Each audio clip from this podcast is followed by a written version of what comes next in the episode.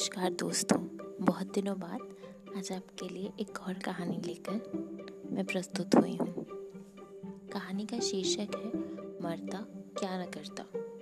बहुत समय पहले एक बूढ़ा रहता था। एक बार बूढ़े की पत्नी नहाने के लिए हमाम में गई। हमाम यानी वो जगह जहाँ शहर के सभी लोग पुराने समय में नहाया करते थे। पर अपनी बारी आने पर भी वह नहा न सकी। बादशाह का नौकर आकर बोला, अभी बादशाह के प्रधान ज्योतिष की पत्नी आकर नहाएँगी, इसलिए हमाम इसी वक्त खाली कर दो। बुढ़िया को घर आना पड़ा। घर आते ही बुढ़िया बूढ़े से बोली, बादशाह के ज्योतिषी का पद बहुत ऊँचा होता है, बहुत महत्वपूर्ण आदमी होता है, सब पर उसका रौब रहता है। तुम भी भविष्य बताना सीखे, ज्योतिष बन जाओ, नहीं तो मैं तुम्हें छोड़कर चली जाऊँगी। बूढ़े को भविष्य बताना बिल्कुल भी नहीं आता। पर मरता क्या ना करता। उसने लकड़ी का एक चौकोर टुकड़ा लेकर एक तरफ़ उस पर लाल रंग फेरा, दूसरी ओर काला, तीसरी ओर सफ़ेद, चौथी ओर नीला, पांचवी ओर से पीला और छठी ओर से हरा। लकड़ी के चौकोर टुकड़े और एक घिसे पिसे कागज़ को थैले में डालकर वह बाज़ार में एक ऐसी जगह बैठ गया जहाँ भीड़ ज़्यादा रहती थी। जब भी कोई आदमी उसके पास अपना भविष्य पूछने आता तो वह लकड़ी का रंग बिरंगा पासा फेंक कर उसकी ओर देखते हुए जो जी में आता, वह कह देता, कुछ ही दिनों में नए ज्योतिष की ख्याति सारे शहर में फैल गई। उन दिनों बादशाह के लगान उगाने वाला सोने का खच्चर लापता हुआ हुआ था।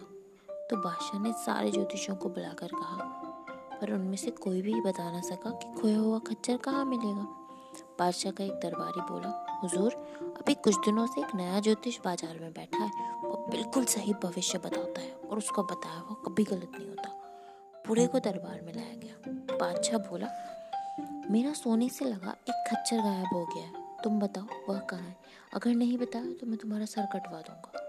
बूढ़े ने थैले में से अपना रंग बिरंगा पासा निकाल कर फेंका और उसकी ओर देखकर लगान की वसूली करने वालों से पूछा, शहर के पास पहुँचते पहुँचते आप कहीं रुके तो नहीं थे?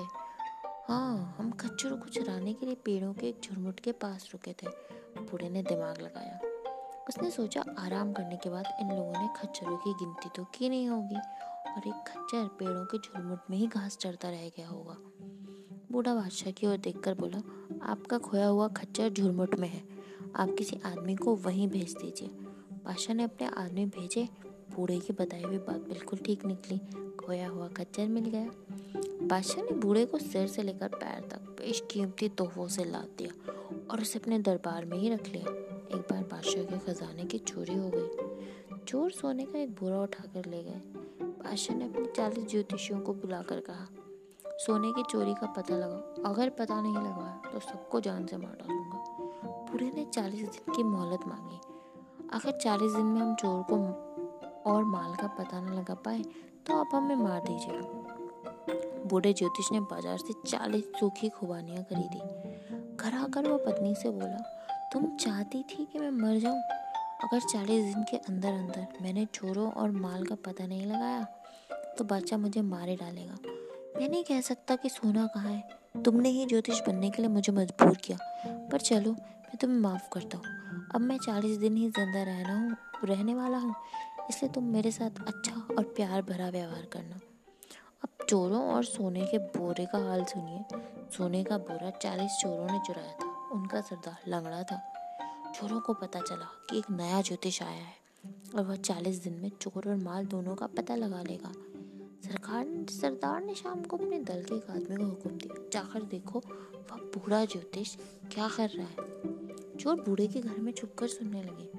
बूढ़ा उस समय पहली खुमानी खाकर पत्नी से कह रहा था, देखो, चालीस थे, उनमें से एक यहाँ पहुँच गया। बूढ़े ने अपने पेट की ओर इशारा किया चोर घबराया। उसने कहा, अरे, इसे मालूम है, हम चालीस है और मैं इसके घर में छुपाऊँ वह भागा भागा अपने साथियों के पास पहुँचा और बोला, जैसे ही मैं बूढ़े ज्योतिष के घर में घुसा, वह कहने लगा, चालीस में से एक चोर तो यहाँ है। अगर हमने उसके साथ समझौता नहीं किया तो वो पक्का बादशाह को सब कुछ बता देगा। सरदार गुस्से से अब बुला उठा। उसने कहा डरपोक कहीं का।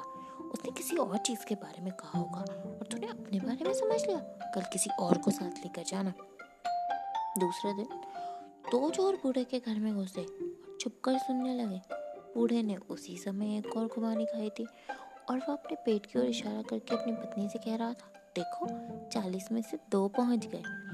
चोरों ने सोचा, अरे, ये तो हमारे बारे में ही कह रहा है। और वो दुम दबाकर भाग निकले। तीसरे दिन चोरों का सरदार अपने दो आदमियों के साथ खुद आया।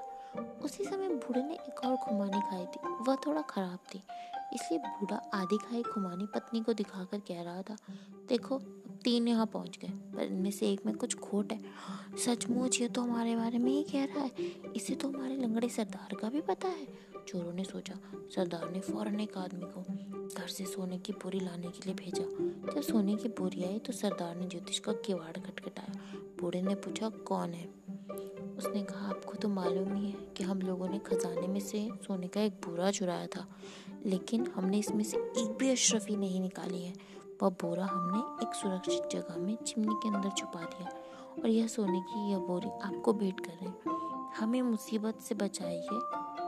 आप हमारे बारे में बादशाह को कुछ ना बताइए, सरदार बोला। मैं तो उसी दिन जान गया था कि खजाने में चोरी तुम ही लोगों ने की है, बूढ़े ने लंबी फेंकते हुए कहा। मुझे तुम पर दया आ गई। मैंने सोचा तुम लोग खुद ही आकर बता दोगे। इसीलिए मैंने चालीस दिन की मोहलत मांगी। तुम सोने की बोरी यहाँ छोड़ो और अपने अपने घर जाओ। दूसरे दिन ही बूढ़ा बादशाह के पास पहुँचा। हुजूर, मैंने आपके सोने का पता लगा लिया, पर चोर हाथ नहीं आ सके। वो किसी दूसरे शहर में भागकर छुप गए। बूढ़े ने जगह बता दी जहाँ सोना छुपा हुआ था। आप अपने वफादार नौकरों को उसे लेने भेजिए। उसने बादशाह को सलाह दी। बादशाह ने फ़ौरन अपने आदमी दौड़ाए उन्हें बूढ़े की बताई हुई जगह में सोना मिल गया। आशा ने उसी समय प्रधान ज्योतिष को बुलाकर चालीस कोड़े लगवाए और उसे हटाकर बूढ़े को प्रधान ज्योतिषी बना दिया। बूढ़ा घर आकर पत्नी से बोला, लो तुम जो चाहती थी, वही हो गया। बादशाह ने मुझे अपना प्रधान ज्योतिषी बना दिया। अब जिस दिन मौत आएगी, मर जाऊँगा, पर तब तक के लिए तो मैं बड़ा आदमी बनी गया। एक बार बूढ़ा हमाम में नहाने गया। वो अपने सर में दही मलकर सर धोने लगा। नहाते नहाते उसने सोचा, क्या करूँ? किस तरह बादशाह से पीछा छुड़ाऊं? सोचते सोचते उसके दिमाग में आया कि चलो, मैं पागल होने का ढोंग रचता हूँ यहाँ से नंगा भागकर बादशाह का भरे दरबार में गरेबान पकड़ लूँगा और उसे महल से बाहर खींच के लाऊँगा। जब वह देखेगा कि मैं पागल हो गया हूँ तो मुझे निकाल देगा। इसके अलावा कोई चारा तो बचा नहीं। बूढ़ा हमाम से नंगा निकलकर महल की ओर भागा। बादशाह बरामदे में बैठा था। बूढ़े ने जाकर बादशाह का गरेबान पकड़ लिया। बादशाह और उसके अंगरक्षक बहुत के रह गए। उनकी समझ में नहीं आ रहा था कि करें क्या। बूढ़ा बादशाह घसीटता हुआ बाहर से ले आया। बूढ़े की किस्मत देखो।